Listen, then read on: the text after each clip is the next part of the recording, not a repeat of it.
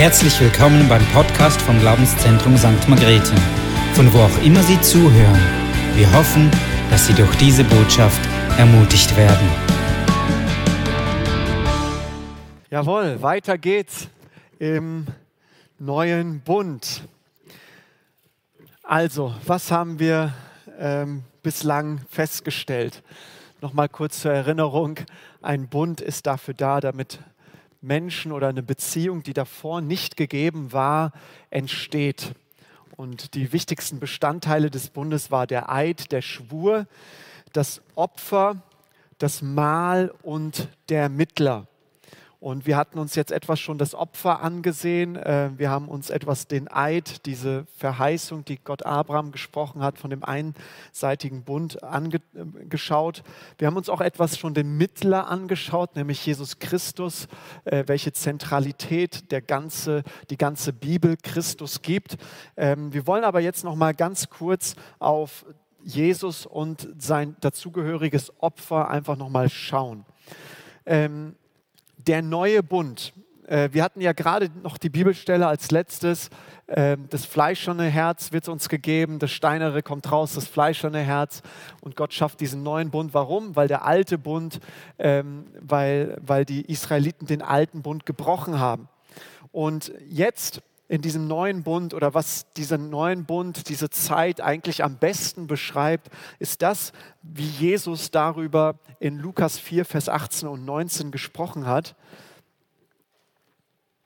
Und da heißt es, der Geist des Herrn ruht auf mir, denn der Herr hat mich gesalbt. Er hat mich gesandt mit dem Auftrag, den Armen gute Botschaft zu verkündigen, Gefangenen Freiheit auszurufen und den Blinden, dass sie sehen werden, den Unterdrückten die Freiheit zu bringen, zu verkündigen das Gnadenjahr des Herrn.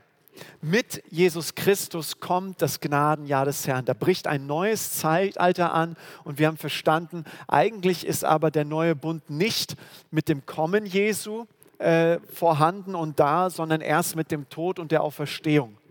Ähm, aber durch Christus bricht etwas Neues an. Ähm, Patrick, könntest du mir noch gerade das Wasser geben? Danke. Ähm, und Jesus spricht hier zu verkündigen das Gnadenjahr des Herrn.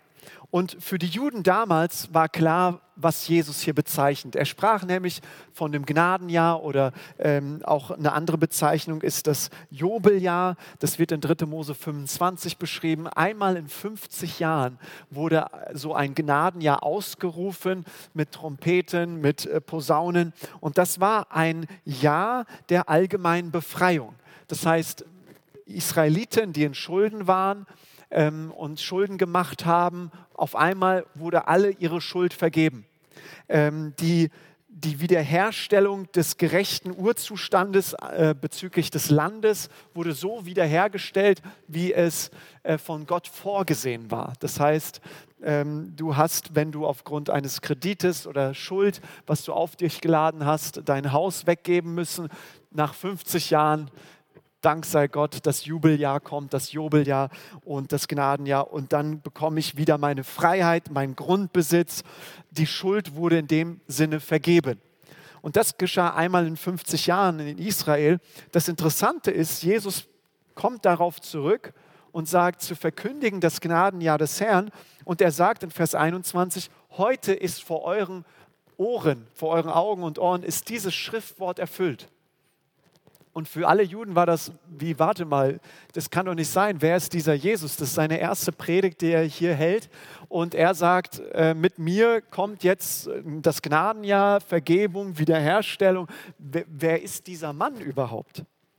Das war ein Schock für die Juden.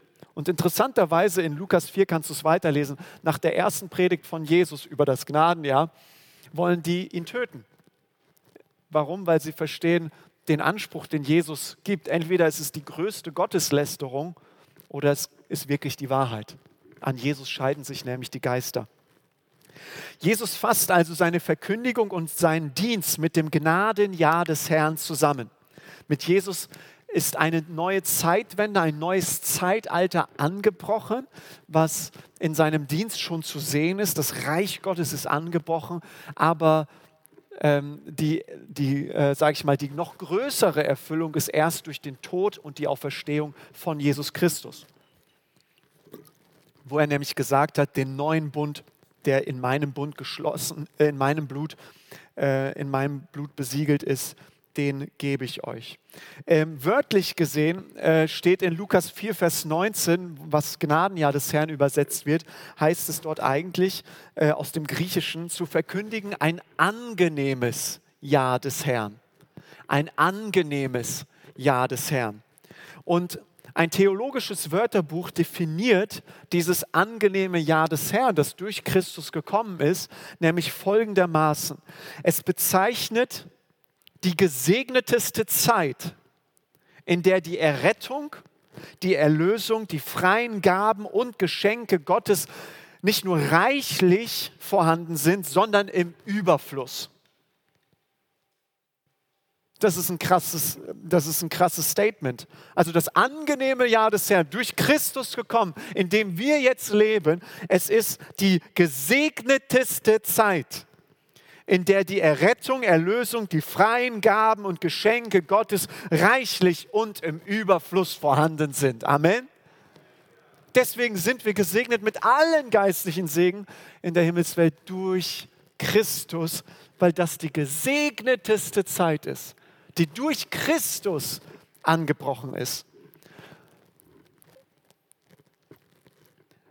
Als ich in den griechischen Text reingeschaut habe, und das liebe ich, diese Verknüpfung zu sehen im Alten und im Neuen Testament. Das Alte Testament wurde ja auf Hebräisch geschrieben, aber es gibt ja auch eine griechische Übersetzung des Alten Testamentes. Und das, und ihr Lieben, jetzt kommt's. Also, das ist so ein Schlüssel für uns. Dasselbe Wort, was in Lukas 4, Vers 19 das angenehme Jahr des Herrn, Dektos ist das Wort, ist ein Adjektiv, ähm, das wird als angenehm oder wohlgefallen übersetzt, kommt insgesamt 34 Mal auch im Alten Testament vor. Ist ja dann interessant, okay, wenn Jesus sagt, das angenehme Jahr des Herrn, wow, wie krass, was ist dann im Alten Testament? Was geschieht dort? Da kommt es auch das Wort 34 Mal vor. Welche Bedeutung hat es dort? Und in dem Buch wo es am meisten vorkommt, mit am meisten vorkommt, ist in dem dritten Buch Mose. Zehnmal kommt das Wort angenehm in der griechischen Version des Alten Testaments vor. Und zehnmal hat es die Thematik von Tieropfern. Also immer in dem Kontext ist das angenehm mit Tieropfern. Und lasst uns da mal einfach kurz einsteigen. Genau, Wer aus dem Haus Israel, 3. Mose 22, sein Opfer darbringen will, was sie dem Herrn als Brandopfer darbringen wollen, damit es euch wohlgefällig mache, soll es ein männliches Tier sein, ohne Fehler von Rindern oder Schafen oder Ziegen.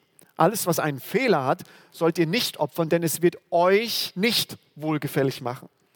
Und wenn jemand ein Dankopfer dem Herrn darbringen will, von Rindern oder Schafen, so soll das ohne Gebrechen sein, damit es wohlgefällig sei. Also die ersten zwei wohlgefällig, kannst du hier sehen, beziehen sich auf den Menschen. Wenn das richtige Tier geopfert wird, macht es den Menschen wohlgefällig, angenehm. Dasselbe Wort wie das angenehme Jahr des Herrn. Aber wenn das Tier äh, nicht vollkommen ist, einen Fehler hat, dann macht es den Menschen nicht angenehm, nicht wohlgefällig. Und die dritte, äh, das dritte wohlgefällig bezieht sich nicht auf den Menschen, sondern auf das Tier. Es, das Tier, wird wohlgefällig, wenn es ohne Gebrechen ist. In Johannes 1, Vers 29 Johannes der Täufer spricht über Jesus. Am nächsten Tag kam Jesus zu Johannes. Als dieser den, äh, ihn kommen sah, rief er, seht her, das Opferlamm Gottes, das die Sünde der ganzen Welt wegnimmt. Erinnert ihr euch noch? Die Erfüllungsdynamik des Alten Testamentes wird in Christus erfüllt. Christus ist die Wirklichkeit, die Opfer des Alten Testaments ist nur ein Schatten für die Wirklichkeit. Die Tiere im Alten Testament haben den Menschen wohlgefällig gemacht vor Gott, aber letzten Endes durch Christus kam das angenehme Jahr des Herrn, weil er das Lamm Gottes ist. Und deswegen, weil Christus wohlgefällig und das Wohlgefallen Gottes hat, sind auch du und ich, sind wir jetzt wohlgefällig vor dem Herrn. Wir sind angenehm vor dem Herrn. Wir leben in einem neuen Zeitalter. Jesus, das Lamm Gottes, Paulus, der Mann des Intellekts, sagt, Jesus wusste von keiner Sünde. Petrus, ein Mann der Tat, sagt, Jesus tat keine Sünde. Johannes der, Johannes der Apostel der Liebe, er spricht über Jesus, in ihm war keine Sünde. Jesus, das Lamm Gottes, vollkommen, makellos, gerecht. Und durch ihn bist du und ich wohlgefällig, angenehm vor dem Herrn. Du bist sowas von angenommen von deinem himmlischen Vater und es hat nichts mit dir zu tun. Es hat alles mit Christus zu tun. Du hast die Botschaft gehört, der Heilige Geist hat etwas in dir bewirkt und du sagst, Johannes 16, der Heilige Geist überführt uns von Sünde und Schuld. Und du hast Ja dazu gesagt. Ich nehme das Geschenk an. Und auf einmal bist du wohlgefällig vor dem Herrn. Und alles hat mit Christus, dem Opfer, zu tun. Und genauso war es ja auch im Alten Testament. Und das müssen wir verstehen, weil das ganz, ganz viel mit unserem Alltag zu tun hat. Wenn ein Israelit, ein Jude gesündigt hat, was musste er tun? Er nahm ein Lamm oder eine äh, Ziege oder sonst was, je nachdem, was er gerade verbockt hat wahrscheinlich. Verbockt, okay. Ähm, und, und jeder Mensch, der gesehen hat, dass er zur Stiftshütte oder später zum Tempel geht, hat gesehen, okay, jetzt will er vielleicht Dankopfer bringen, jetzt ist es ein Schuldopfer. Je nachdem, was du gebracht hast, konnte man es so ein bisschen sehen. Aber wenn du dann für deine Sünde sozusagen Buße tun wolltest, nahmst du ein Tier und du kamst zum Priester. Du kamst zum Priester und wisst ihr was? Der Priester hat nicht dich als Person angeschaut, sondern jeder wusste, dass du deswegen, dass ich gekommen bin, sage ich mal, der, Jude gekommen ist, weil er was Falsches gemacht hat. Aber der Priester schaut nicht die Person an, sondern er schaut das Opfer an. Der Priester schaut nicht, oh, ist bei dir alles gut, sondern der, der Priester schaut auf das Lamm, was da ist. Und dann gab es halt dieses Symbol, du legst stellvertretend für deine Sünde, legst du deine Hand auf, das, auf den Kopf des Lammes und, und das muss sterben, weil deine Schuld sozusagen stellvertretend nimmt das Lamm deine Schuld, damit du die Unschuld, die Gerechtigkeit, die Vollkommenheit des Tieres auf dich übertragen willst, damit du angenehm und wohlgefällig vor dem Herrn bist. Und ihr Lieben, das ist der, der krasse Punkt. In, bei vielen Christen, die so stark noch von Selbstverdammnis, Selbstanklage, Zweifel über sich, über ihr Leben und so weiter, Verurteilung und so weiter leben, sie denken, dass sie das Lamm sind, das äh, angeschaut wird. Ah, jetzt bin ich wieder nicht vollkommen, jetzt habe ich das wieder falsch gemacht. Und wir verstehen nicht, vielleicht nicht mit unserem, mit unserem Kopf verstehen wir es, aber nicht mit unserem Herzen, dass Christus das Lamm ist. Und das ist wiederum dieser einseitige Bund, den Gott geschlossen hat. Das Gericht kam auf das Lamm, damit wir den Segen bekommen. Jesus trug den Fluch des Gesetzes. Sünde musste bestraft werden. Gott kann kein Auge bei der Sünde zudrücken. Gott ist gerecht und heilig. Die, die, die, das größte Gericht Gottes über Sünde war nicht bei Adam und Eva, war auch nicht bei der Sinnflut, wo die Leute sagen, ja, im Alten Testament war Gott so und im Neuen Testament so. Gott hat sich verändert. Nein, das größte Gericht Gottes über Sünde siehst du am Kreuz von Golgatha, weil der vollkommene Sohn Gottes sterben musste, weil er das Lamm stellvertretend für uns nahm. Das größte Gericht Gottes siehst du am Kreuz, aber du siehst auch die größte Liebe Gottes und Barmherzigkeit Gottes. Das Kreuz. Es ist immer das Kreuz. Es ist für alles die Grundlage. Ist für alles die Erfüllung. Deswegen, wenn du so morgens aufstehst, danke Jesus, du bist das Lamm Gottes und durch dich bin ich wohlgefällig vor dem Herrn. Ich sag's dir, dann stehst du mit dem richtigen Fuß auf. Der Segen des neuen Bundes. Und was heißt das jetzt konkret? Dieser Bund und in was wir leben dürfen. Ähm, ich möchte erstmal mit zwei Punkten beginnen. Und zum einen, stehe fest gegründet in der Vergebung, die Gott dir gegeben hat. Stehe fest gegründet in der Vergebung.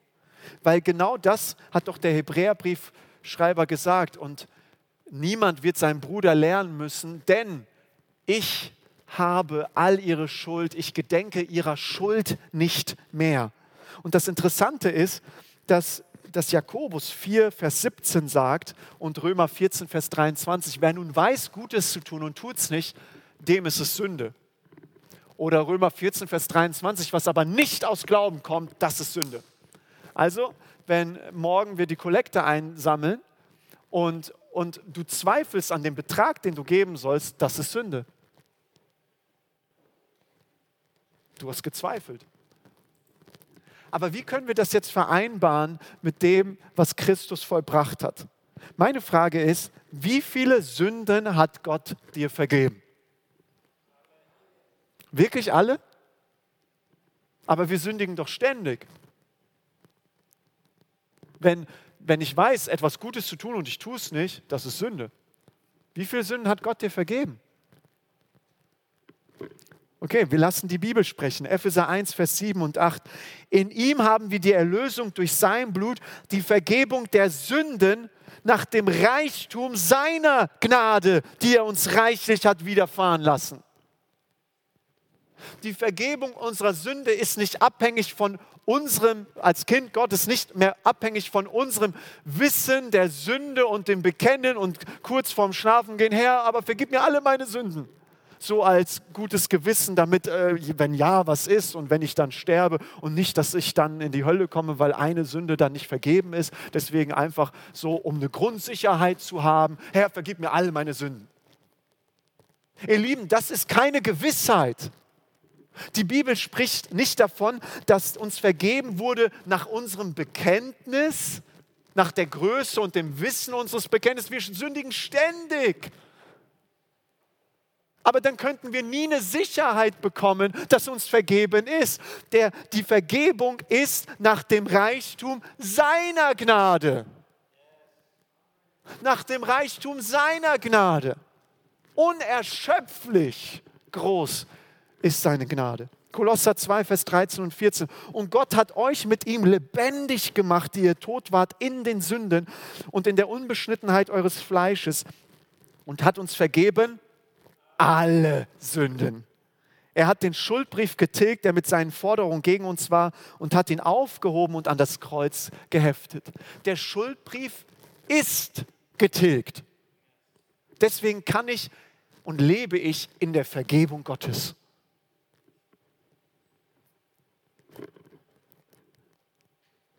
Was heißt das praktisch? Wenn du bei der Bank einen Kredit hast und äh, jeden Monat Raten zahlst und irgendwann der Kredit, du hast alle Raten zuletzt bezahlt und der Kredit, du hast keinen Kredit mehr. Mein Tipp ist, bitte zahl keine weiteren Raten an die Bank. Bitte mach es nicht. Bitte nicht. Verschenk das Geld lieber oder, oder sonst wie. Der Schuldbrief ist getilgt. Nicht er wird getilgt, er ist getilgt. Er ist getilgt. Sünde ist nicht mehr das Problem, weil Christus das Gericht Gottes für unsere Sünde aufnahm.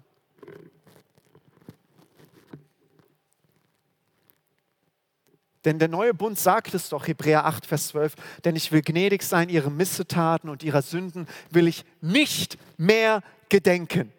Und im Griechischen steht da so eine starke Verneinung. Nie wieder, jemals werde ich an ihre Sünden denken. Für das Alte Testament undenkbar. Jeden Tag musste für die Schuld der Leute geopfert werden. Einmal im Jahr das große Versöhnungsfest, der große Versöhnungstag. Aber das wäre nicht vorstellbar. Und das ist doch der Segen des Neuen Testamentes. Christus ist die Erfüllung von all diesen Opfern. Und das müssen wir uns vor Augen malen, wie groß und krass diese Vergebung Gottes ist. Du und ich, wir sind so reingewaschen durch das kostbare, heilige, vollkommene Blut Christi, dass der heilige und vollkommene Gott in dir lebt. So reingewaschen bist du. Im alten Bund ging das nicht. Da waren die Menschen Sünder. Aber als wir Ja gesagt haben zu Christus, wurden wir reingewaschen durch das Blut Christi, sodass Gott selbst in uns Wohnung nehmen kann. Im alten Bund niemals möglich. Gott selbst wohnt in uns. Wir werden zum Tempel des Heiligen Geistes. Und dasselbe Wort, was in dieses Zerreißen über Christus, der Himmel zerreißt, dasselbe Wort im Griechischen wird auch verwendet, der Vorhang im Tempel zerriss. Das heißt, der Weg auch zu Gott, zu dem Thron seiner Gnade, zu seiner Herrlichkeit, zum Allerheiligsten ist durch Christus gegeben. Sei gegründet in Gottes Vergebung. Das bedeutet natürlich nicht, dass wir jetzt nie wieder sündigen werden. Nein, wir werden immer noch Fehler machen, aber da kommen wir gleich noch drauf. Also stehe gegründet in deiner Vergebung in Christus. Zweiter, äh, der zweite Punkt ist, stehe fest gegründet in deiner neuen Identität. Du bist gerecht durch Jesus. Manchmal kommt es mir so vor, dass wir als Christen häufig da, davon reden, ja, Gott hat mir die Schuld vergeben. Und das ist so, ich hatte ein Millionen Minus bei Gott und er hat mir vergeben. Das heißt, ich bin auf Null. Und das ist nur die halbe Wahrheit. Denn uns wurde nicht nur vergeben. Es ist nicht einfach, okay, Schuld, die, die Schuld ist nur getilgt und jetzt bist du neutral sondern die Bibel ist da krass. In 2. Korinther 5, Vers 21 heißt es, den, der Sünde nicht kannte. Und wer war dieses Opfer? Wer war dieser Mittler? Christus. Hat er für uns, also der Vater hat uns für ihn zur Sünde gemacht, damit wir Gottes Gerechtigkeit wurden in ihm. Wir besitzen jetzt die Gerechtigkeit Gottes. Wir sind jetzt durch Christus gerecht. Uns ist nicht nur vergeben, sondern du bist gerecht durch Christus. Deine Schuld ist nicht nur auf Null, sondern auf plus eine Million oder wie auch immer du das beziffern möchtest. Du bist gerecht vor Christus. Und deswegen jeden Morgen, wenn ich aufstehe, bevor ich meiner Frau äh, guten Morgen sage, äh, habe ich das so für mich ausgemacht. Ich stehe morgens, ich wache auf und es ist wie so, so ganz tief in meinem Herzen. Ich bin die Gerechtigkeit Gottes durch Jesus Christus. Ich erinnere mich ständig und jeden Tag daran. Und deswegen, wenn du die Sprüche liest, da siehst du, welche Segnungen auf dem Gerechten sind. Und wenn du die Sprüche aus dem Blickpunkt des alten Bundes liest, dann ist so, warte mal, ich bin aber nicht gerecht, deswegen werden die Segnungen des Gerechten mir nicht folgen. Ah ja, stimmt, weil es auf dich ankommt. Aber wenn du auf einmal mit der Brille des Neuen Testamentes, des Neuen Bundes die Sprüche liest, wo es der Segen der Gerechten, dann sagst du, ja, in Christus bin ich gerecht und ich empfange die Segnungen der Gerechten. Sei gegründet in der Gerechtigkeit Gottes. Ich weiß nicht, aus welchem christlichen Hintergrund du kommst. Ich komme aus einer ziemlich konservativen Gemeinde und wir haben, ähm, ich liebe meine Gemeinde, ich habe da so viel gelernt und durfte wachsen. Aber häufig haben wir doch Lieder gesungen aus dem Liederbuch. Letztens habe ich noch äh, ein Lied mit meiner Oma, die ist 93 äh, oder 94 gesungen. Ähm, und ich wurde auch daran wieder erinnert, Lieder zu singen, die mich immer wieder als Sünder darstellen. Ich bin ein Würmlein vor dem Herrn. Ich bin so schwach. Ich bin gefangen in der Sünde. Ähm, ich armer Sünder.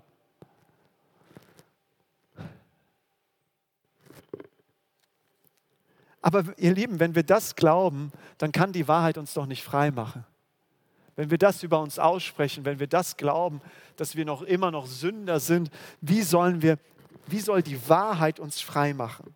Ich glaube, allgemein hat die christliche Kirche im Allgemeinen so viel Sünde gepredigt, so viel Verdammnis gepredigt, dass wir nicht mehr gelernt haben, wenn wir Gerechtigkeit hören, Vergebung hören, Gerechtigkeit, du bist gerecht durch Jesus, dass es sich so anfühlt, als ob es ihr Lehre wäre. Weil die Leute, die meinten es doch gut. Ja, wenn Sünde da ist, in der Gemeinde Sünde da ist, dann muss man ja gegen die Sünde predigen. Da muss man ja die Gebote Gottes predigen, damit die Leute aufhören zu sündigen.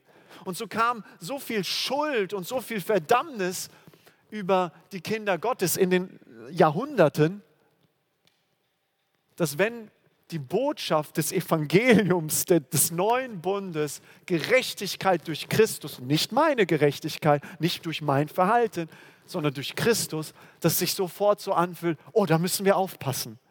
Nicht, dass die Leute jetzt einen Freibrief zur Sünde haben und jetzt alles tun, was sie tun wollen. Ich glaube, diejenigen, die verstehen und mit dem Herzen mehr und mehr begreifen, was Christus vollbracht hat am Kreuz, die wollen gar nicht sündigen, weil sie verstehen, dass sie der Sünde gestorben sind. Und wenn du diese Gewissheit hast, dass, dass du dir vergeben ist, dass du die Gerechtigkeit Gottes in Christus bist, durch Christus, dann bekommst du auf einmal eine Sicherheit. Die Bibel spricht davon in Römer 5, Vers 1, da wir nun gerecht geworden sind durch den Glauben, haben wir Frieden mit Gott. Du besitzt den Frieden Gottes. Ja, Viktor, ich fühle aber den Frieden nicht. Das ist völlig egal. Du besitzt den Frieden Gottes. Denn Jesus sagt in äh, Johannes 14, Vers 27, meinen Frieden gebe ich euch, nicht wie die Welt gibt. Euer Herz erschrecke nicht und fürchte sich nicht. Wenn wir diese beiden Bibelstellen zusammenknüpfen, ist es, da wir nun gerecht geworden sind durch den Glauben, weil wir Ja gesagt haben zu Jesus, haben wir Frieden mit Gott. Wir besitzen den Frieden Gottes. Jetzt ist Corona, jetzt sind Schwierigkeiten, Herausforderungen und auf einmal ängstigt haben wir Angst. Unser Herz ist irgendwie, ähm, ja, irgendwie, ich habe Angst und so weiter. Ich spüre nicht den Frieden Gottes. Nur weil du den Frieden Gottes nicht spürst, heißt es nicht, dass du den besitzt. Das Problem ist, dass wir unser Herz ängstigen lassen, erschrecken lassen. Aber die Wahrheit besteht, da wir nun gerecht geworden sind, haben wir Frieden mit Gott. Im Griechischen ist dieses Haben ein Durativ in der Gegenwartsform. Das bedeutet, immer und ständig haben wir den Frieden mit Gott. Heute habe ich den Frieden mit Gott, morgen, übermorgen auch. Warum? Weil ich gerecht geworden bin durch den Glauben, durch Christus. Habe ich Frieden. Also wenn du keinen Frieden spürst in dir, dann heißt es nicht als Kind Gottes, dass du keinen Frieden hast, sondern dass du dein Herz erschrecken lässt. Du besitzt aber den Frieden Gottes. Das sagt die Bibel, weil Christus unser Friede ist. Aber können wir dann eine Gewissheit haben? Können wir dann, können wir dann, Jesus sagte doch, geht weg von mir, äh, ihr Übeltäter, ich kenne euch nicht. Wie können wir dann eine Gewissheit haben, wenn es solche Bibelstellen gibt, die manchmal ziemlich schwierig zu sein scheinen auszulegen? Wie kann ich gewiss sein? Wie kann ich sagen, ich bin gerecht durch Jesus, mir ist vergeben, wenn doch Jesus am Ende der Zeit zu manchen Leuten sagen will, ihr Übeltäter, ich habe euch nicht gekannt. Wichtig ist, wenn wir die Bibel lesen, dass wir es immer im Kontext lesen. In diesem Abschnitt von Matthäus 7 geht es um falsche Propheten, um ihr Lehrer.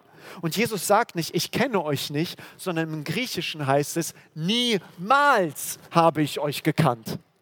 Niemals habe ich euch gekannt. Und das gibt uns doch Sicherheit, denn er kennt uns. Oder? Er kennt uns.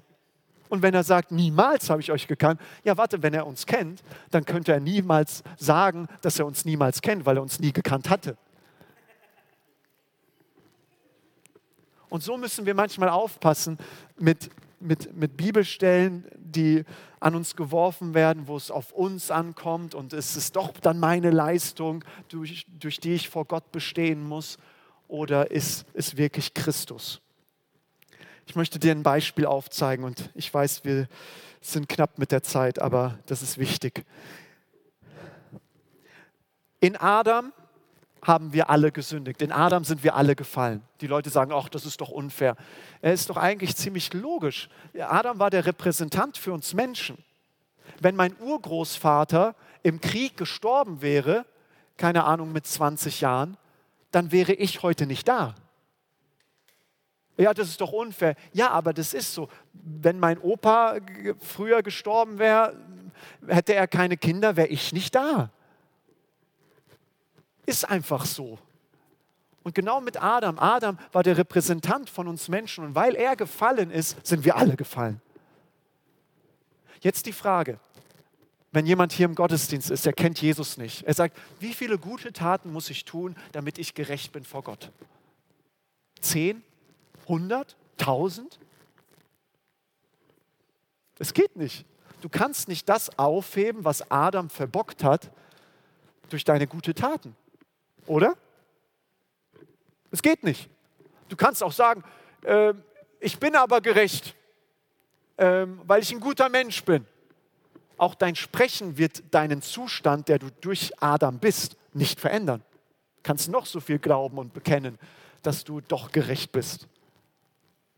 So, wenn wir als damals als Sünder unseren Zustand durch gute Taten oder durch gute Worte nicht verändern konnten aufgrund von unserer Kraft, was ist, wenn du jetzt gerecht bist durch Christus, deine Schuld vergeben ist, die Gerechtigkeit Gottes in dir wohnt, wenn du etwas Falsches tust, bist du von deiner Identität her ungerecht oder bist du immer noch gerecht durch Christus?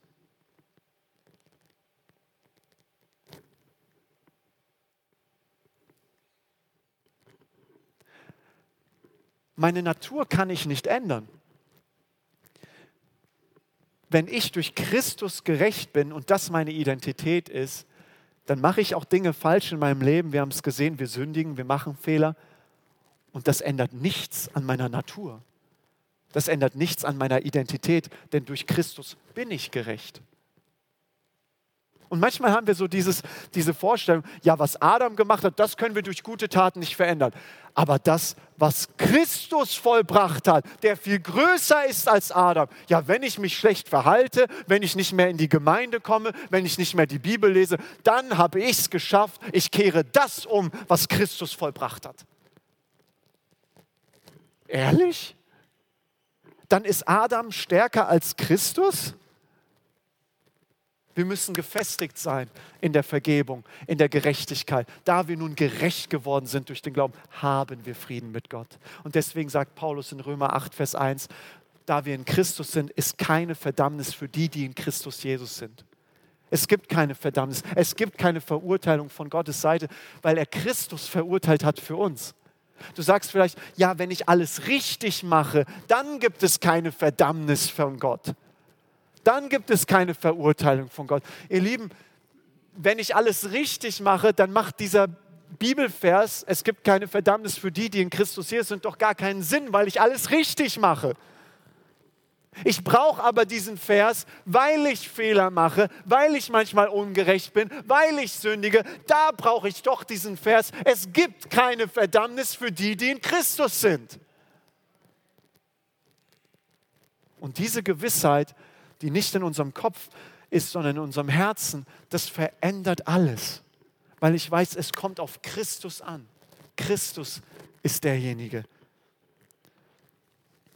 die Bibel nennt es ganz einfach in einfachen Worten, 1. Korinther 1, Vers 30, denn Christus ist unsere Gerechtigkeit. Er ist unsere Gerechtigkeit. Nicht ich bin meine Gerechtigkeit, mein Verhalten, da kommt es wieder auf mich an, alter Bund, denkt dran. Nee, es kommt auf Christus an. Er ist meine Gerechtigkeit. Das gibt uns natürlich keinen Freibrief zur Sünde, aber da kommen wir noch dazu. Der Bund hat das Ziel, eine Einheit zu schaffen den Shalom, den Frieden Gottes zu verwirklichen, eine Einheit entsteht. Und genau das geschieht durch den neuen Bund. Wir werden eins durch Christus. Und Paulus sagt, dass in 2. Korinther 5, Vers 17, die Stelle kennen wir alle, vielmehr wissen wir, wenn jemand zu Christus gehört, ist er eine neue Schöpfung. Das Alte ist vergangen, etwas ganz Neues hat begonnen. Paulus drückt es auch anders aus, Galater 2, Vers 20. Nicht mehr bin ich es, der lebt, nein, Christus lebt in mir. Und solange ich noch diesen irdischen Leben, das irdische Leben habe, lebe ich im Glauben an den Sohn Gottes, der mir seine Liebe erwiesen hat und sich selbst für mich hingegeben hat. Aber ihr Lieben, das ist nicht nur die Erfahrung des Paulus, dass ich nicht mehr lebe, sondern Christus lebt in mir, ich bin eine neue Schöpfung, sondern das ist die Erfahrung aller Christen. Und da kommt die Stelle aus Römer 6, Vers 1 bis 11. Ähm, wenn du die nochmal vorlesen kannst, äh, Björn, da wäre ich dir dankbar. Römer 6, Vers 1 bis 11, die Erfahrung aller Christen. Wir sprechen um Identität, Gerechtigkeit. Welchen Schluss ziehen wir nun daraus? Sollen wir weiterhin sündigen, damit sich die Gnade in vollem Maß auswirkt? Niemals. Wir sind doch, was die Sünde betrifft, gestorben. Wie können wir da noch länger mit der Sünde leben? Oder wisst ihr nicht, was es heißt, auf Christus getauft zu sein? Wisst ihr nicht, dass wir alle durch diese Taufe mit einbezogen sind in seinen Tod? Durch die Taufe sind wir mit Christus gestorben und sind daher auch mit ihm begraben worden. Weil nun aber Christus durch die unvergleichlich herrliche Macht des Vaters von den Toten auferstanden ist, ist auch unser Leben neu geworden. Und das bedeutet, wir sollen jetzt ein neues Leben führen. Denn wenn sein Tod gewissermaßen unser Tod geworden ist und wir auf diese Weise mit ihm eins geworden sind, dann werden wir auch im Hinblick auf seine Auferstehung mit ihm eins sein. Was wir erkennen müssen, ist dies. Der Mensch, der wir waren, als wir noch ohne Christus lebten, ist mit ihm gekreuzigt worden, damit unser sündiges Wesen unwirksam gemacht wird und wir nicht länger der Sünde dienen. Denn wer gestorben ist, ist vom Herrschaftsanspruch der Sünde befreit. Und da wir mit Christus gestorben sind, vertrauen wir darauf, dass wir auch mit ihm leben werden. Wir wissen ja, dass Christus, nachdem er von den Toten auferstanden ist, nicht mehr sterben wird. Der Tod hat keine Macht mehr über ihn. Denn sein Sterben war ein Sterben für die Sünde, ein Opfer, das einmal geschehen ist und für immer gilt. Sein Leben aber ist ein Leben für Gott. Dasselbe gilt darum auch für euch. Geht von der Tatsache aus, dass ihr für die Sünde tot seid, aber in Jesus Christus für Gott lebt. Ein gewaltiger Text. Und der bringt so viel Tiefe rein, nämlich folgendes. Paulus erklärt das Evangelium, ja, und die Leute kommen auf ihn zu und sagen, ja, warte mal, sollen wir jetzt deswegen sündigen? Wir haben doch jetzt einen Freibrief, weil die Gnade doch größer ist als die Sünde. Und Paulus sagt, er sagt, wie, wie soll das gehen? Er sagt nicht, sündige nicht mehr. Er gibt nicht ihnen die Erklärung, nee, du darfst nicht sündigen. Nein, sondern er sagt, er spricht etwas von ihrer Identität, wie sollen wir in der Sünde leben? Der Sünde, der wir doch gestorben sind. Die Macht der Sünde ist gebrochen. Und woran macht er das fest?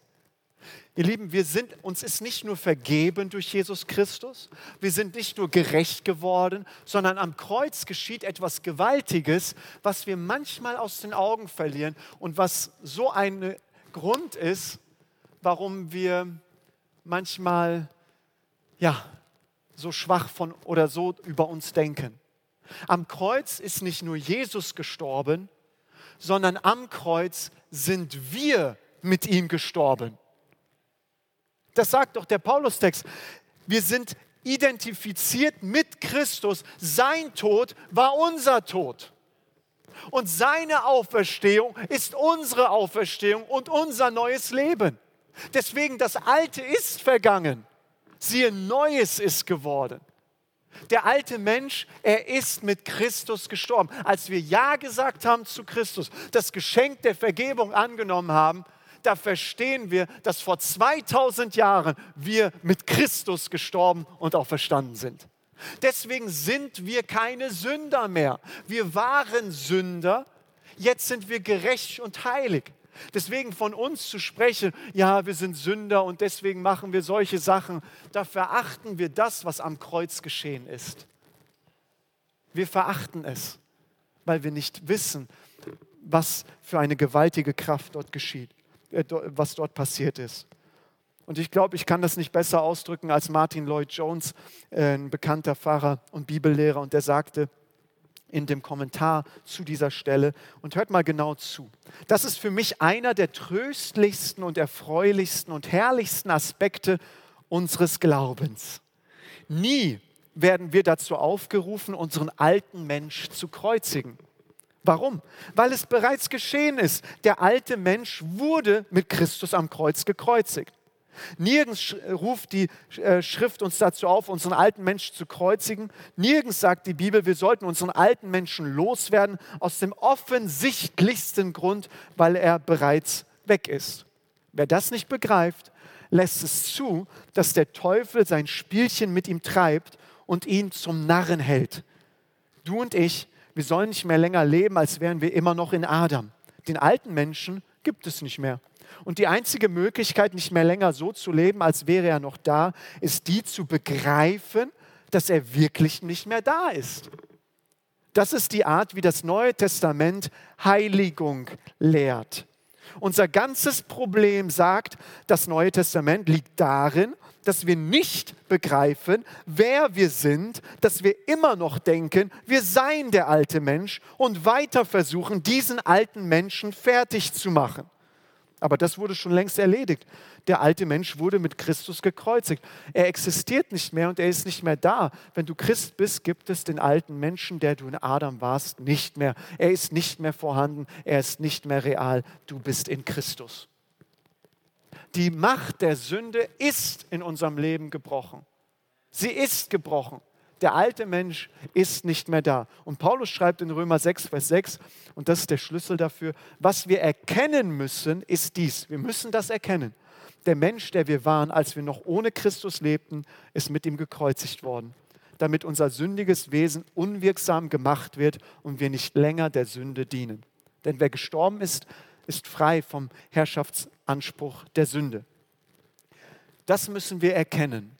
Und erkennen ist kein Wort, was einfach nur den Kopf beschreibt und wir müssen das wissen, sondern erkennen ist ein, ein intimes, äh, ein sehr intimes Wort. Ähm, Adam erkannte Eva und sie wurde schwanger. Also etwas sehr, sehr Intimes, äh, etwas sehr, was ganz tief in unserem Herzen greift. Das müssen wir erkennen. Daran müssen wir festhalten, dass die Macht der Sünde in meinem Leben gebrochen ist. Sie ist gebrochen. Ich bin eine neue Natur durch Christus. Und deswegen, wir sind mit Christus gestorben, unsere sündige Natur ist weg, wir sind keine Sünder mehr, wir wurden mit Christus zu einem neuen Leben erweckt und jetzt soll Christus in uns und durch uns leben. Die Bibel beschreibt natürlich, dass wir noch versucht werden, dass wir sündigen können. Dass, ähm, dass, dass die Bibel beschreibt, dass das Fleisch ähm, dieses Wort, was auch sehr verwirrend sein kann, dass das Fleisch irgendwo noch da ist. Und was ist das Fleisch? Paulus sagt, äh, da gibt es einen Kampf zwischen Geist und Fleisch. Und Fleisch ist hier nicht der Körper gemeint, sondern es ist, Paulus beschreibt damit ein Denken, ein Wollen und Handeln des Menschen, nicht von Gott, ähm, wie er und seinem Willen bestimmt wird, sondern von seinen irdischen Trieben und Wünschen und von der Sünde. Also das Fleisch, und Paulus sagt auch an einer anderen Stelle in Galater 5, das Fleisch ist auch gekreuzigt. Also der alte Mensch ist weg, der ist tot und das Fleisch ist auch gekreuzigt. Aber dennoch kann das Fleischdenken in unserem Bewusstsein sein, weil wir es so gewohnt waren, als wir ohne Christus gelebt haben. Ja, da war nur das Fleisch da, nach dem wir uns gerichtet haben, unser eigener Egoismus, unabhängig von Gott zu leben. Und deswegen ist, ist das große Problem die Gesinnung, das Denken, wie wir das damals hatten, dass wir es immer noch in unserem Christsein leben können und dadurch sündigen. Denn eigentlich ist die Macht der Sünde gebrochen und, ähm, und deswegen müssten wir nicht sündigen. Wir als Kinder Gottes mit einer neuen Natur, wir entscheiden uns zur Sünde. Wir müssten nicht sündigen, weil wir keine Gefangenen der Sünde sind, äh, sondern wir haben eine neue Natur. Und was ist dieses Fleisch, wo, äh, womit wir alle konfrontiert sind Ähm, und Paulus, beziehungsweise im Neuen Testament, da gibt es so einige Bibelstellen, die das so definieren. Das Fleisch ist etwas, von dem wir unser Denken bestimmen lassen. Das Fleisch ist etwas, in dem wir wandeln können. Wir können im Geist wandeln oder im Fleisch. Das Fleisch kämpft gegen den Geist. Das Fleisch möchte ähm, anerkannt werden durch religiöse Anstrengung. Das Fleisch ist gleichbedeutend mit menschlicher Anstrengung, Selbstgerechtigkeit. Das Fleisch kann zum Objekt unseres Vertrauens werden. Die gute Nachricht ist, selbst das Fleisch ist gekreuzigt. So schreibt es Paulus. Und dennoch kann dieses Denken noch in uns sein und das verleitet uns eigentlich dann auch zur Sünde, wodurch wir Fehler machen. Und deswegen ist das Leben eines Christen, als wir Ja gesagt haben zu Christus, da haben wir das Heil erlebt, verstehen, wer wir sind durch Christus, Vergebung, Gerechtigkeit, eine neue Natur. Wir sind mit ihm gestorben. Aber jetzt in dem tagtäglichen Leben mit Christus geht es darum, in der Heiligung zu leben. Nämlich so zu leben, wer wir eigentlich schon sind. Wir sind heilig und gerecht. Und deswegen sagt Paulus, deswegen lebt darin. Paulus erklärt in Epheserbrief, den Brief kannst du sehr gut aufteilen, Kapitel 1 bis 3, die Erlösung, was Christus vollbracht hat. Und Kapitel 4 bis 6, da geht es darum, deswegen lebt gemäß der Berufung, mit der ihr berufen worden seid. Ihr seid heilig, deswegen lebt als Heilige. Ihr seid gerecht durch Christus, deswegen lebt dementsprechend. Es ist immer ein Leben aus der Identität, die wir durch Christus schon geschenkt bekommen haben. Und da geht es in dem ganzen christlichen Leben darum, dass unser Denken verwandelt wird. Metanoia, Buße, Sinnesänderung. Unser ganzes christliches Leben, unser Alltag darf davon bestimmt sein. Durch das Wort Gottes, durch Gottesdienste, durch Hauskreise werden wir durch das Wort Gottes verändert. Dass wir verstehen, wer wir sind durch Christus und dementsprechend leben wir. Und genau das hat Paulus gesagt. Seid nicht gleichförmig dieser Welt, sondern werdet verwandelt durch die Erneuerung eurer Sinne. Wir dürfen erkennen, ähm, wer wir durch Christus sind. Das ist Heiligung. Wir sind heilig und gemäß unserer neuen Natur dürfen wir leben. Die Quelle unseres Heils und der Heiligung ist Christus. Christus ist unser Leben. Er lebt in uns und durch uns. Und das ist so entscheidend. Wir müssen noch sorry, noch, ich brauche noch ein paar Minuten, noch ein paar Minuten, um den Sack zuzubinden. Was ist denn jetzt unser Problem? Was ist denn jetzt unsere Schwierigkeit? Wo, wo hakt es im christlichen Leben? Und da möchte ich noch ganz kurz darauf eingehen. Vor über 100 Jahren hat der Soziologe Max Weber ein Werk geschrieben, die protestantische Ethik und der Geist des Kapitalismus. Und er hat eine These aufgestellt, ähm, deren Beobachtung ich in so einigen Punkten wirklich teile. Er hat gesagt, äh, ihr erinnert euch, äh, Luther, Zwingli und so weiter. Was hat Luther entdeckt? Der, der, ähm, wir werden nicht gerecht durch unsere Taten, sondern durch den Glauben an Christus. Amen? Okay, sehr gut. So, das hat Luther entdeckt. Da musste er gegen die katholische Kirche aufstehen und da hat er viel Verfolgung erlebt ähm, weil er ganz klar gesagt hat, durch Glaube, durch Gnade werden wir durch Christus gerecht. Nicht meine Leistung, es kommt nicht auf mich an, sondern auf Christus.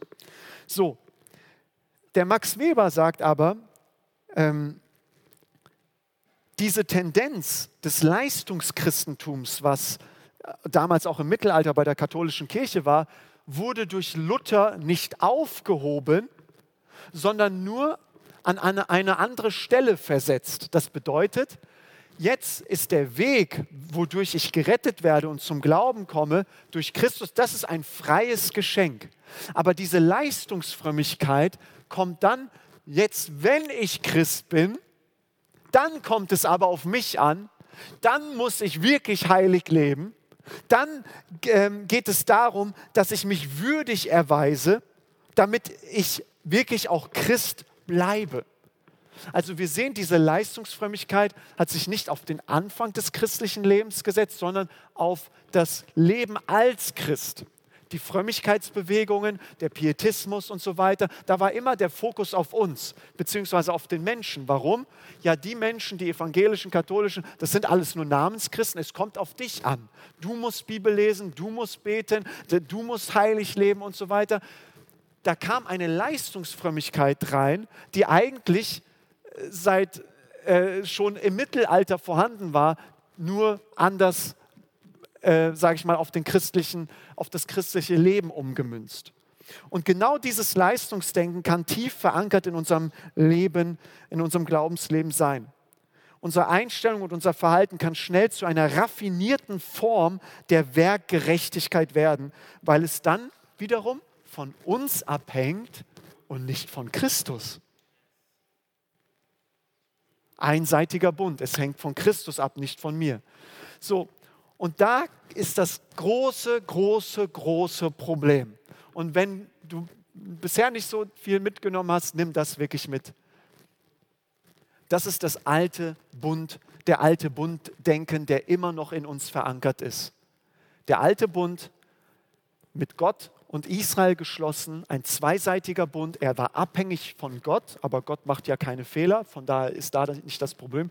Das Problem war beim Volk Israel, weil er auch abhängig von Israel war der von zweite Buch Mose, das ist das zweite Buch der ganzen Bibel, bis Malachi, das fast das komplette Alte Testament war der alte Bund vorherrschend. Es kommt auf dich an. Es ist deine Leistung, das, was du tust, damit du den Segen oder den Fluch Gottes bekommst oder nicht bekommst. Und dieses Denken sehen wir auch in den Evangelien, bei den Pharisäern, es kommt auf meine Leistung an, ich bin es. Das sehen wir in den ganzen Briefen des Neuen Testamentes, wo Paulus, wo die Apostel sagen, hey, da sind ihr Lehrer, die sagen, es kommt auf dich an und deine Leistung und jetzt bist du Christ, aber das und das müssen wir dennoch noch tun. Die ganze Bibel ist voll von diesem alten Bunddenken, wo die Apostel, wo Christus so scharf dagegen gehen. Und deswegen heißt es in Römer 9, Vers 30 bis 33, Guckt mal, äh, Römer 9, Vers 30. Was sollen wir hierzu sagen? Die Heiden, die nicht der Gerechtigkeit nachjagten, haben Gerechtigkeit erlangt, nämlich die Gerechtigkeit, die aus dem Glauben kommt. Israel aber hat nach dem Gesetz der Gerechtigkeit nachgejagt, hat das Gesetz nicht erreicht und die Gerechtigkeit. Warum das? Weil es die Gerechtigkeit nicht aus Glauben suchte, sondern als komme sie aus Werken, aus ihrer Kraft, aus ihrer Leistung. Sie haben sich gestoßen an dem Stein des Anstoßes, nämlich Christus. Wenn du im alten Bund leben würdest mit mir, dann würde es auf uns ankommen. Dann würden wir denken, ja, Gott hat uns erwählt, aber jetzt kommt es auf meine Leistung an. Ich muss, ich bin der, die zweite Partei in diesem Bund und es kommt auf mich an. Und wir würden alle versagen. Jetzt kommt Jesus, der neue Bund. Christus vertritt uns. Er ist der Mittler zwischen Gott und uns Menschen. Er schließt diesen Bund mit Gott. Und auf einmal ist Christus meine Gerechtigkeit. Ist Christus meine Sicherheit? Ist Christus derjenige, der den Bund geschlossen hat und dafür zuständig ist, dass der Bund auch eingehalten bleibt? Es ist Christus. Nicht mehr der Fokus ich und du, du und ich, sondern Christus.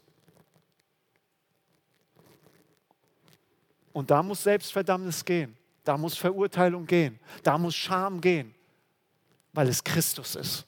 Wir denken viel zu, viel zu viel über uns nach und das falsch gemacht und da und da und hier und ich und ich. Kreis dich doch nicht die ganze Zeit um dich. Schau auf Christus.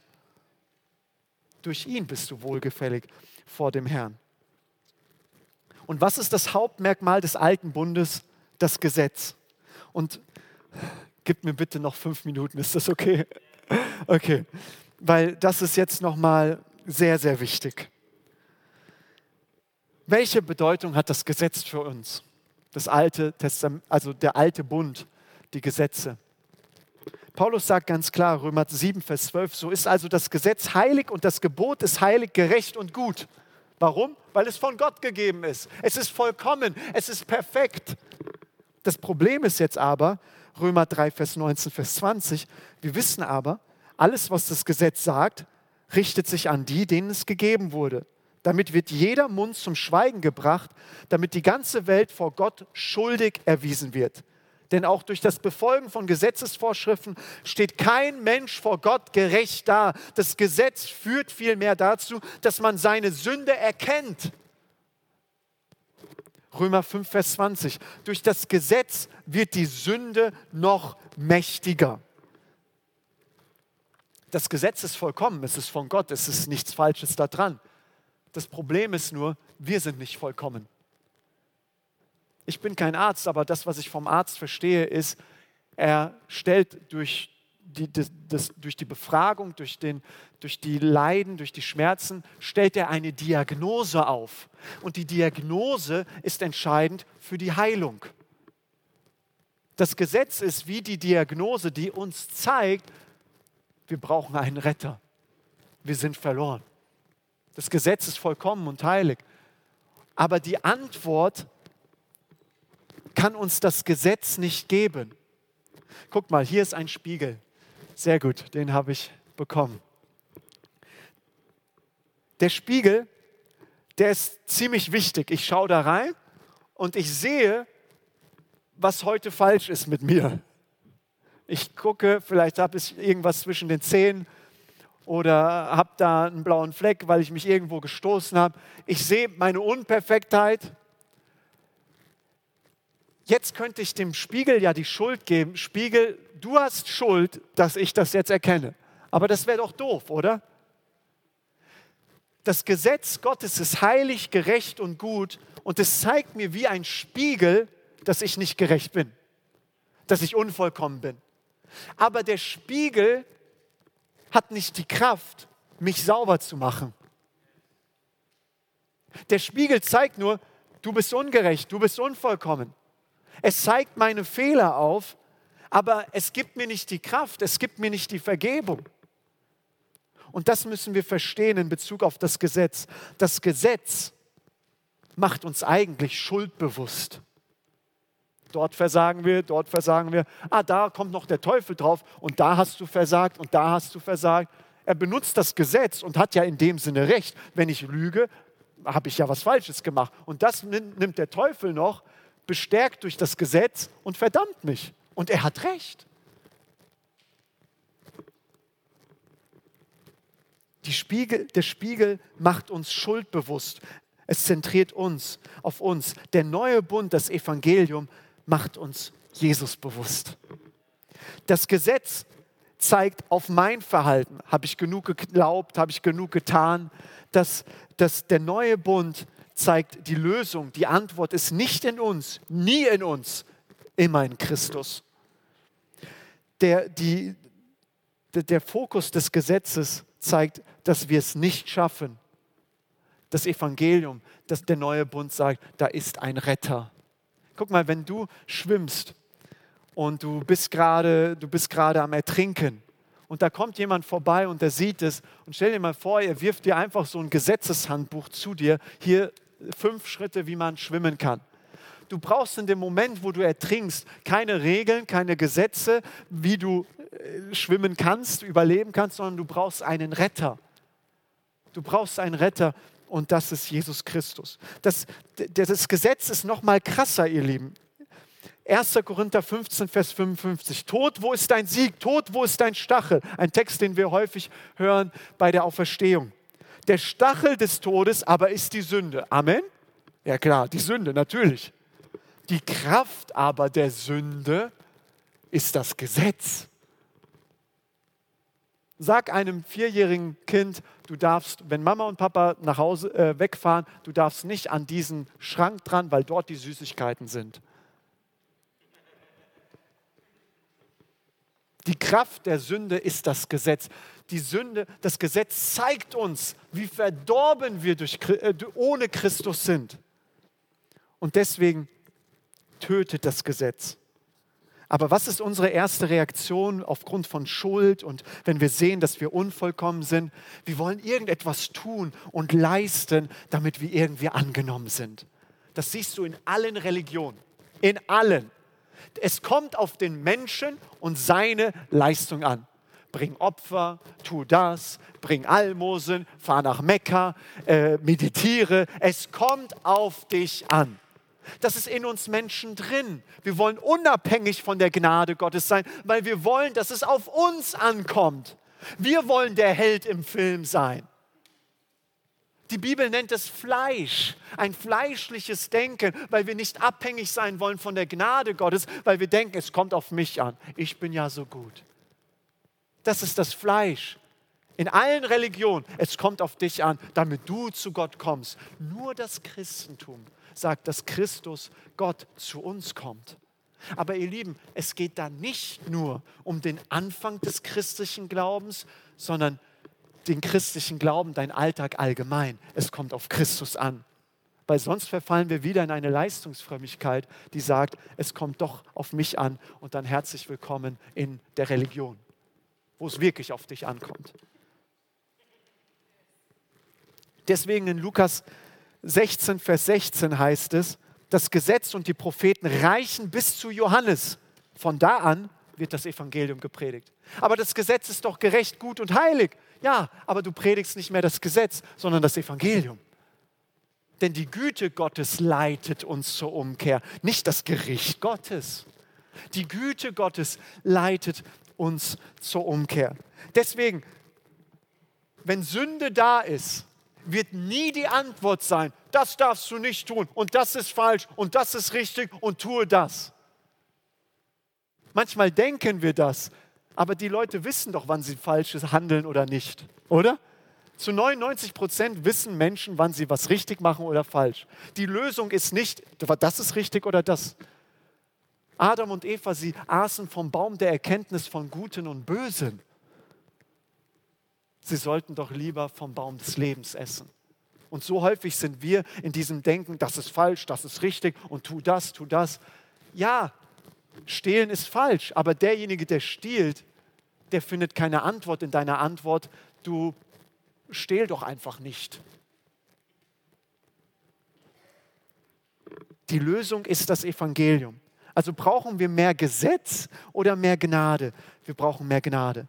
Der Teufel möchte, dass Sünde in unserer Gemeinde herrscht. Und was macht er? Schlau verpackt. Er möchte, dass wir das Gesetz predigen. Denn die Kraft der Sünde ist das Gesetz. Und es hört sich so gut an. Ja, ihr Sünder, Gott wird dich bestrafen, wenn du das weiter tust. Und und da kommt der Fokus auf uns und nicht mehr auf Christus.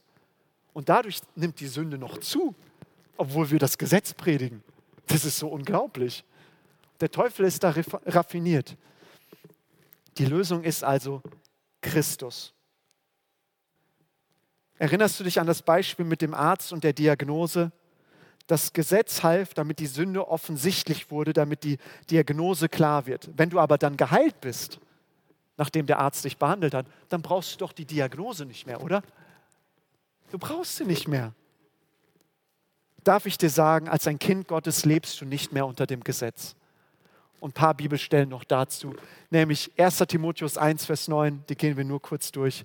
Dem Gerechten, 1 Timotheus 1, Vers 9, dem Gerechten ist kein Gesetz gegeben, sondern dem Ungerechten.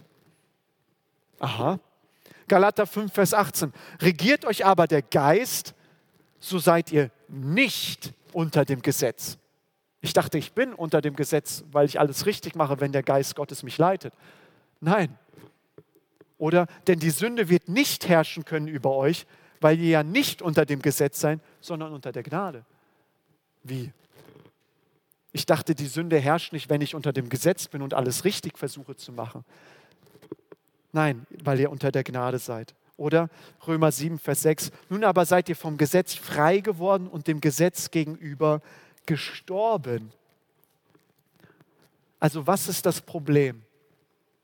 Das Fleisch, die Gesinnung in uns, die denkt, es kommt auf mich an und meine Taten, unabhängig von der Gnade Gottes, das liebt das Gesetz, weil ich wieder was tun kann.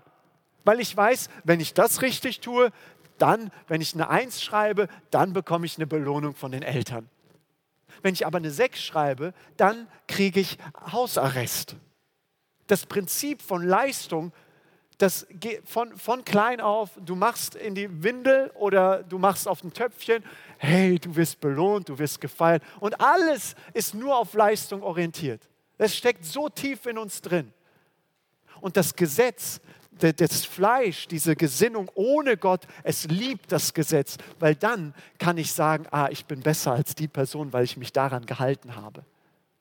Und dann kommt es auf mich an. Und das liebt diese Gesinnung, die ohne Gott leben will, weil ich unabhängig von Gott leben möchte. Und genau das sehen wir doch bei, bei Petrus, oder? Niemals werde ich dich verleugnen. Alle anderen werden dich verleugnen, aber ich niemals. Und er brüstet sich in seiner eigenen Stärke. Und er sagt, ich schaffe es, ich kann es. Und das war sein Untergang. Denn er rühmt sich in seinem Fleisch. Genau das tat doch Israel. Alles, was der Herr gesagt hat, werden wir tun. Und im nächsten Kapitel, äh, in den übernächsten Kapitel, machen sie ein äh, Goldkalb und beten das an. Wenn wir denken, dass es auf uns ankommt, dann leben wir im Fleisch. Das christliche Leben ist in Christus, im Geist. Verändert wird unser Denken, damit wir in dem leben, was Christus schon in uns vollbracht hat. Lasst mich wirklich zur letzten Bibelstelle kommen, zu den letzten Bibelstellen. Und ich möchte dir sagen, das wirst du wirklich nicht denken. Wie fassen wir das alte Gesetz zusammen? Das wisst ihr. Wie fassen wir es zusammen? Wenn du den alten Bund zusammenfassen möchtest, eine Bibelstelle, Jesus wird gefragt, was ist das Wichtigste Was ist das höchste Gebot im Gesetz? Und was sagt Jesus? Das höchste Gebot im Gesetz ist, du sollst deinen Herrn Gott lieben von ganzem Herzen, von ganzer Seele und vom ganzen Gemüt. Das ist das höchste und größte Gebot. Das andere aber ist dem gleich. Du sollst deinen Nächsten lieben wie dich selbst. In diesen beiden Geboten hängt das ganze Gesetz und die Propheten. Ihr Lieben, wenn wir das so predigen, ist das richtig. Richtig? Es ist richtig. Es ist, steht ja in der Bibel. Es ist heilig, das Wort Gottes. Aber wenn du das so predigst, du sollst deinen Gott lieben von ganzem Herzen und von ganzer Seele und deinen Nächsten wie dich selbst, dann wird es zum Gesetz. Weil das Gesetz ist doch dafür da, das Gesetz ist doch dafür da, Viktor, du sollst Gott lieben und deinen Nächsten wie dich selbst. Das zeigt das Gesetz. Das Gesetz ist richtig, das Gesetz ist heilig. Aber es zeigt mir, ich kann es doch gerade nicht. Ich schaffe es nicht. Und dann wollen wir das irgendwie vermenschlichen, was Gott da gesagt hat. Hier in Matthäus 22 geht es nicht um eine menschliche Liebe sondern hier geht es um die Agape-Liebe und die Agape-Liebe ist die göttliche Liebe. Also Gott verlangt etwas vom Menschen, was der Mensch nicht tun kann. Du sollst Gott mit einer göttlichen Liebe lieben und deinen Nächsten wie dich selbst. Und wir verstehen, und, und manchmal wird das so gepredigt, und dann ist so, ja, ich muss mich mehr anstrengen und mehr anstrengen, damit ich Menschen liebe und Menschen und Gott liebe und so weiter. Und dann ist der Fokus wieder ich und da ist Verdammnis. Da ist Niederlage. Da schaffe ich es nicht. Aber das Gesetz zeigt mir etwas, was ich nicht habe, denn die Antwort kann nicht in mir sein, sondern muss in Christus sein. Deswegen heißt es doch in Römer 5, Vers 5, die Liebe Gottes ist ausgegossen in unserem Herzen durch den Heiligen Geist. Und auf einmal kann ich Gott lieben, nicht aus mir heraus, sondern aus, aus, aus dem Geist Gottes. Und genau das sagt auch Johannes, 1. Johannes 4. Darin besteht die Liebe. Nicht, dass wir Gott geliebt haben, sondern dass er uns geliebt hat und seinen Sohn gab für uns. Matthäus 22, das Gesetz zusammengefasst, liebe Gott, liebe deinen Nächsten. Es ist richtig, es ist wahr. Aber wenn es dann auf mich ankommt, dann ist es das Gesetz und da kannst du, da ist die Niederlage vorprogrammiert, weil es auf dich und auf mich ankommt. Im neuen Bund geht es um Christus. Das Abendmahl einnehmen weil das das Mahl ist, was uns daran erinnert, was am Kreuz geschehen ist. Wo wir verstehen, dass es nicht auf uns ankommt, sondern auf Christus. Und ich glaube, da geschieht jetzt so viel Sinnesänderung, so viel Veränderung, weil du vielleicht so gut gestartet bist in deinem christlichen Leben und warst so begeistert von der Vergebung, von der Gerechtigkeit. Der Heilige Geist wohnt in dir. Und dann kamst du auf einmal in eine Spirale, in eine Abwärtsspirale, weil du gedacht hast, jetzt kommt es auf mich an. Ich muss immer vollkommen heilig leben.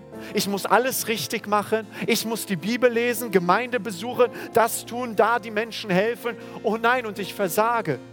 Und auf einmal hast du den Blick gewendet von Christus hin zu dir. Und auf einmal ist die erste Liebe, die du am Anfang hattest, erloschen.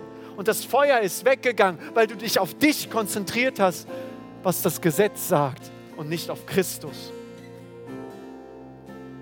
Und wenn wir das Abendmahl, und wir können jetzt einfach so von den Seiten äh, zum Abendmahl kommen, auf der linken und auf der rechten Seite, dann nimmt das Abendmahl, geht auf dem, euren Platz und wir wollen es gemeinsam einnehmen, okay? Geht jetzt, jetzt, jetzt dürft ihr. Danke. Einfach kurz nehmen auf den Platz und wir nehmen es gemeinsam ein.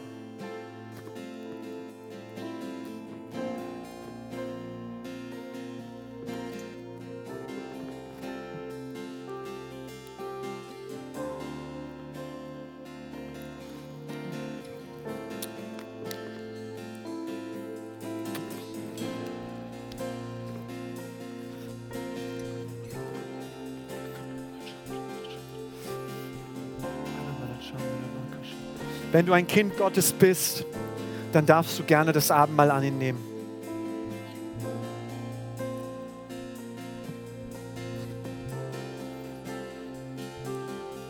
Wenn du sagst, ich kenne diesen Gott noch nicht und ich möchte, dass er mir meine Schuld vergibt, dann nimm das Abendmahl ein in dem Sinne, Jesus, du bist für meine Schuld gestorben und das empfange ich jetzt im Glauben.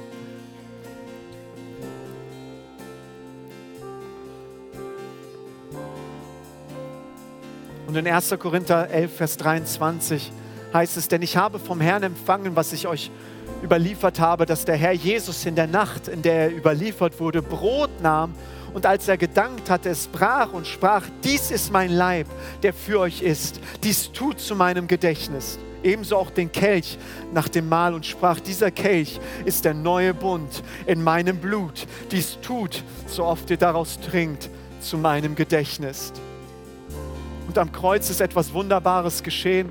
Ich möchte kurz ein paar Sachen vorlesen und bleibt doch in der Atmosphäre, in der Gegenwart Gottes. Jesus wurde gefangen, damit du und ich frei sein können. Jesus trug unsere Sünde, damit wir Vergebung bekommen. Jesus trug unsere Krankheit, damit wir in seinen Wunden geheilt sind. Jesus trug unsere Strafe, damit wir Frieden haben können. Jesus trug den Fluch des Gesetzes, damit wir seinen Segen empfangen. Jesus trug unseren Tod, damit wir leben können, ewiges Leben haben. Jesus trug unsere Scham und Schande, damit wir die Gnade Gottes und keine Verdammnis erhalten. Jesus trug unsere Verdammnis, damit wir gerecht sind vor Gott. Jesus trug die Dornenkrone, damit wir gute Gedanken haben können. Jesus wurde arm, damit wir in ihm reich werden. Jesus am Kreuz hat sein Vater, sein Vater hat ihn verlassen, damit uns nichts mehr von der Liebe Gottes trennen kann. Christus wurde seinen Brüdern fremd, damit wir Brüder und Schwestern in Christus erhalten. Jesus bekam Essig zum Trinken, damit vor uns ein Tisch bereitet werden kann, selbst im Angesicht unserer Feinde. Jesus trug unsere Angst, damit die vollkommene Liebe Gottes unsere Angst austreibt. Jesus wurde für uns zur Weisheit, Gerechtigkeit, Heiligung und Erlösung gemacht.